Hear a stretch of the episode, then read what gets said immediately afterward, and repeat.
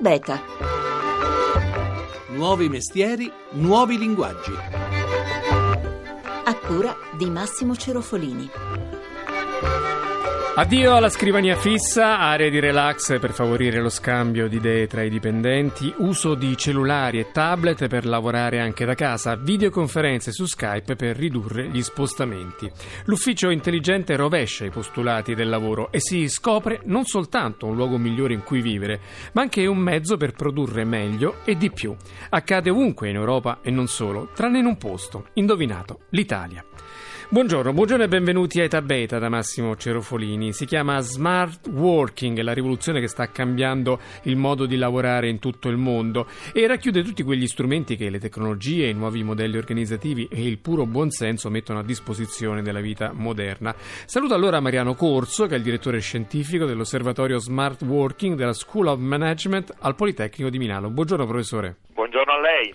Allora, voi avete pubblicato in questi giorni una ricerca sul fenomeno dello smart working in Italia, ammesso che si possa chiamare fenomeno nel nostro paese, però avete coinvolto circa 600 aziende e 1000 dipendenti. Anzitutto, cosa si intende per smart working? Lo smart working è, è il superamento di quelli che sono i modelli di organizzazione del lavoro tradizionale che oggi è possibile fare grazie all'uso delle nuove tecnologie ma anche delle nuove modalità di relazione tra l'individuo, l'impresa e il mercato. Ossia? Ossia lavorare per obiettivi con nuove tecnologie oggi consente di dare più responsabilità e libertà alle persone misurando quelli che sono gli obiettivi e quindi evitare di dover dare vincoli inutili su dove, quindi sullo spazio di lavoro, sul tempo di lavoro, sugli strumenti da utilizzare. Quindi eh, la massima è lavora dove e quando vuoi purché che i risultati alla fine ti diano ragione. A condurre sul campo la ricerca del vostro osservatorio è stata Fiorella Crespi. Buongiorno professoressa. Buongiorno. Allora, purtroppo le cose non stanno messe bene per l'Italia perché emerge dal vostro studio che siamo un po' il fanalino di coda in Europa ad applicare queste possibilità delle nuove tecnologie. Sì,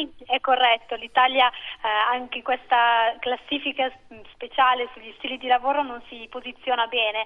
È 25esima su 27 paesi censiti rispetto al telelavoro e ancora um, indietro rispetto alla, all'orario flessibile. Quindi sicuramente siamo molto, molto indietro e c'è molto da fare. E che altro dato è emerso dal vostro studio? Beh, quello che emerge è innanzitutto una differenza fra uh, l'adozione di questi modelli di lavoro fra le grandi imprese e le imprese più di piccole dimensioni. Uh, queste ultime risultano essere un po' più indietro su questi temi, uh, molto spesso per una cultura nella gestione delle relazioni e dei rapporti lavorativi ancora molto tradizionale e legata a schemi molto gerarchici che prevedono anche un contatto molto diretto e lo scarso utilizzo di tecnologie informatiche a supporto del lavoro.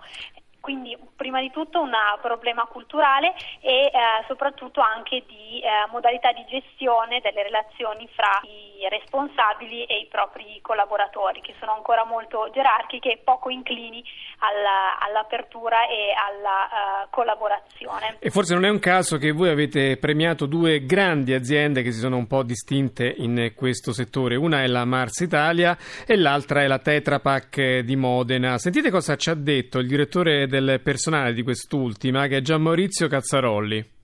Per quello che riguarda lo smart working ci sono due aspetti da valutare o da vedere nella nostra azienda. Uno è quello legato ai luoghi di lavoro, per cui il fatto di rendere i luoghi di lavoro flessibili e adatti alle necessità dell'organizzazione e avere dei luoghi di lavoro dove vengono utilizzate tutte le migliori e nuove tecnologie e mettere a disposizione di tutti i dipendenti queste tecnologie fa sicuramente rendere più produttivo il lavoro delle persone e anche motivante. L'altra parte quella legata alla motivazione delle persone e alle modalità di lavoro che favoriscano la conciliazione tra la vita lavorativa e la vita privata. Entrando un po' nel dettaglio? Ad esempio, pur essendo un'azienda metalmeccanica, abbiamo deciso di togliere gli orologi dall'azienda e di inserire l'orario flessibile, per cui le persone possono entrare la mattina tra le sette e mezza e le nove, e poi si organizzano la giornata come meglio credono e interrompono la giornata al termine del, del lavoro che può essere diverso da persona a persona. E in più abbiamo cercato anche di favorire il lavoro non solo dalla scrivania o in officina, ma anche da casa, per cui le persone autogestendosi possono decidere di preparare la relazione per una riunione del pomeriggio alla mattina da casa. Senta, lei è il capo del personale di una grande azienda. Eh, quanto conta l'elemento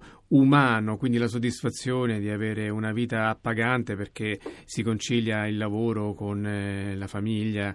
Poi nella produttività e poi nella gestione di un'impresa? Sicuramente se un'azienda ha dei risultati positivi, questi vengono eh, da quello che portano i propri dipendenti e avere dei dipendenti che siano motivati e che sappiano ottenere il massimo sia dalla vita lavorativa che dalla vita privata, per cui un giusto bilanciamento tra vita lavorativa e, vita familiare. Senta, in questo senso avete preso delle misure? Abbiamo messo a disposizione dei dipendenti, ad esempio, dei servizi salvatempo, in modo tale da permettere al dipendente di non perdere tempo per incombenze familiari. Un per esempio, esempio, quello di mettere a disposizione dei dipendenti la possibilità di ricevere in azienda dei pacchi personali, per cui andando a casa passano dal magazzino e li ritirano. Senta, l'obiezione che sicuramente qualche suo collega di aziende meno illuminate le avrà fatto, come la mettiamo con i furbetti che poi a casa anziché lavorare fanno i comodi propri? Credo che qui si tratta di fiducia, eh, diamo fiducia alle persone e vogliamo fare le regole all'interno dell'azienda per le persone che la fiducia se la meritano o vogliamo fare le regole all'interno dell'azienda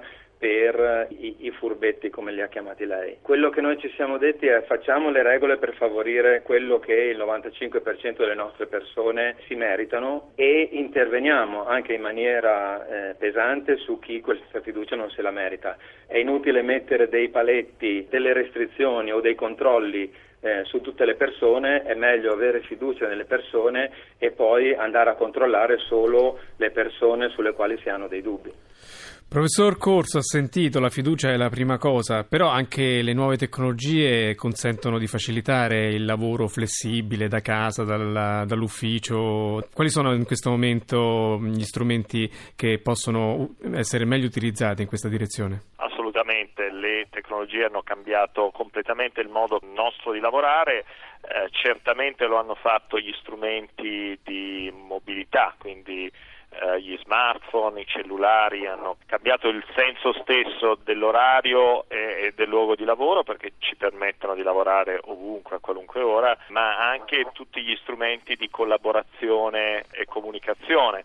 Noi oggi, anche con strumenti consumer, siamo in grado da casa o dall'ufficio di interagire velocemente con elevata qualità con altre persone come se fossimo nello stesso, nello stesso, spazio. Basta pensare a Skype, basta pensare al cosiddetto cloud, alla nuvola su cui tutti scarichiamo i documenti che possono poi essere presi certo. da qualsiasi parte, dall'ufficio, da casa, dal posto di vacanza, ovunque, no? Assolutamente, assolutamente. Questi strumenti che lei ha citato ci permettono di stare sempre in contatto e il fatto che noi li usiamo per la nostra vita privata sta anche cambiando profondamente anche il nostro modo di percepirli.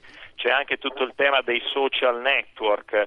Oggi noi lavoriamo e interagiamo sui social network, i social network diventano anche essi stessi un luogo e allora questa è una grandissima opportunità per le imprese di ripensare gli strumenti di lavoro. Tra l'altro adesso sempre più diffuso tra le aziende, purtroppo non in Italia, l'uso di dotare il lavoratore di un computer personale dove può giocare, può fare le cose tipiche della, della sua vita familiare e insieme può lavorare. Certo, quello che in gergo viene chiamato il bring your own device, cioè porta i tuoi strumenti in ufficio e quindi io ti consento di lavorare su eh, gli stessi strumenti a casa o in ufficio. Questo vuol dire anche trovare un nuovo equilibrio tra la vita privata e la vita lavorativa e dà enormi vantaggi alle imprese in termini di costo, di facilità e anche piacevolezza di utilizzo degli strumenti da parte delle persone. Si richiede però una maggiore cultura delle persone nel capire come bilanciare l'utilizzo di strumenti differenti che possono avere una natura professionale piuttosto che una natura più privata e però vanno usati nello stesso tempo e nello stesso contesto. Professoressa Crespi, voi avete addirittura fatto un conto che fa, mette un po' i brividi su quanto il sistema italiano, le aziende italiane potrebbero nel complesso risparmiare se applicassero queste strategie. Sì,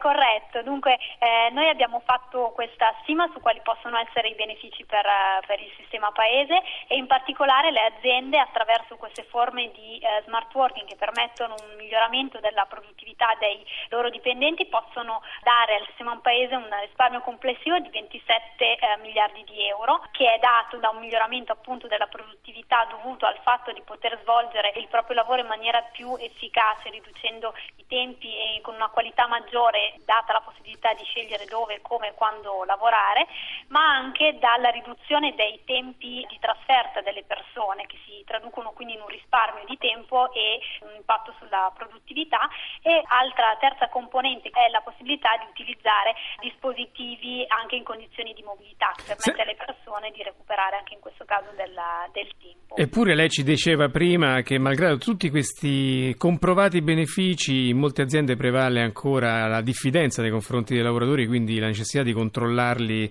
in ogni istante della giornata. E come mai questa diffidenza dura a scalfire? È un problema soprattutto di consapevolezza di questi, dei benefici che un approccio di tipo smart working permette di ottenere, quindi molto spesso non vengono ancora ben recepiti dalle aziende e poi i responsabili, i manager delle aziende molto spesso si sentono un po' intimoriti, sembra loro di perdere un po' il controllo sulle proprie persone e quindi sentirsi un po' poco capi nell'attivare questa tipologia di, di approccio, cosa che in realtà invece non è vero, ma eh, richiedendo un ripensamento della loro cultura e del loro modo di gestire le persone è sicuramente un percorso che ci mette un po' ad essere metabolizzato. Dobbiamo aspettare un'altra generazione di manager forse. Bene, grazie allora alla professoressa Fiorella Crespi che ha curato la ricerca per l'osservatorio Smart Working della School of Management al Politecnico di Milano. Arrivederci professoressa.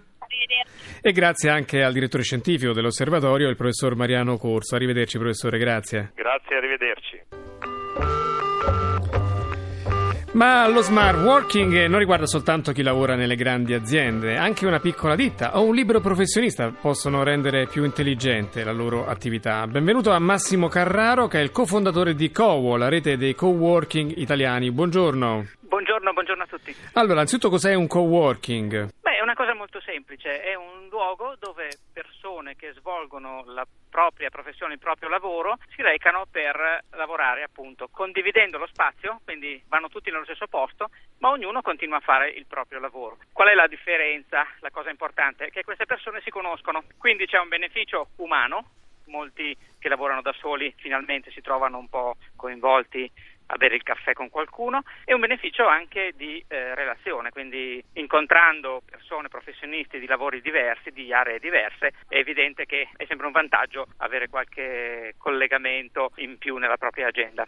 Se Steve Jobs non avesse conosciuto l'insegnante di calligrafia forse non avremmo il mondo delle icone di Apple, esatto, Questo è ciò che c'è sotto, mettere insieme cose sì. molto diverse per produrre sì. idee geniali. Senta, ma dal punto di vista invece delle tecnologie, in che modo è smart, è intelligente l'uso di un coworking? Direi che l'uso di un coworking è intelligente a prescindere dalle tecnologie, nel senso che le persone amano condividere, amano non essere isolate, amano avere delle relazioni. Poi le tecnologie sono abilitanti nel renderci operativi ovunque noi siamo, quindi magari oggi in un coworking di Milano, domani in un coworking di Roma, esattamente allo stesso modo. Ecco, questo concetto che c'è anche appunto nelle grandi aziende comincia a introdursi del non avere più la scrivania fissa, ci si appoggia dove capita, questo nelle grandi aziende ma soprattutto tra i piccoli professionisti è così. Piccoli, medi e grandi professionisti e comunque con chiunque lavori nelle logiche di oggi, che sono logiche nomadi, sono logiche di connessione di rete indipendentemente dal luogo fisico dove una persona si trova. È evidente che questo è un po' funzione del proprio lavoro, dei propri ruoli, però nei nostri spazi di coworking Covo vediamo solamente persone così e ne vediamo sempre di più. Quanti sono i coworker in Italia? Beh, noi abbiamo una rete di 86 spazi in 53 città italiane, siamo intorno ai 12-13 mila persone. Grazie allora a Massimo Carraro, cofondatore di Cowor, la rete dei coworking italiani. Arrivederci. Arrivederci, grazie a voi. E noi abbiamo finito. Per eh, scriverci l'indirizzo è etabeta.rai.it. Per riascoltare le nostre puntate il sito è www.etabeta.rai.it. Vi ricordo poi che potete iscrivervi al nostro profilo su Twitter oppure a quello su Facebook e cliccando su mi piace del profilo Facebook riceverete ogni giorno i nostri aggiornamenti sull'Italia che innova. La linea passa alla terra, grazie in regia a Carlo Silveri, da Massimo Cerofolini. Buon fine settimana, arrivederci.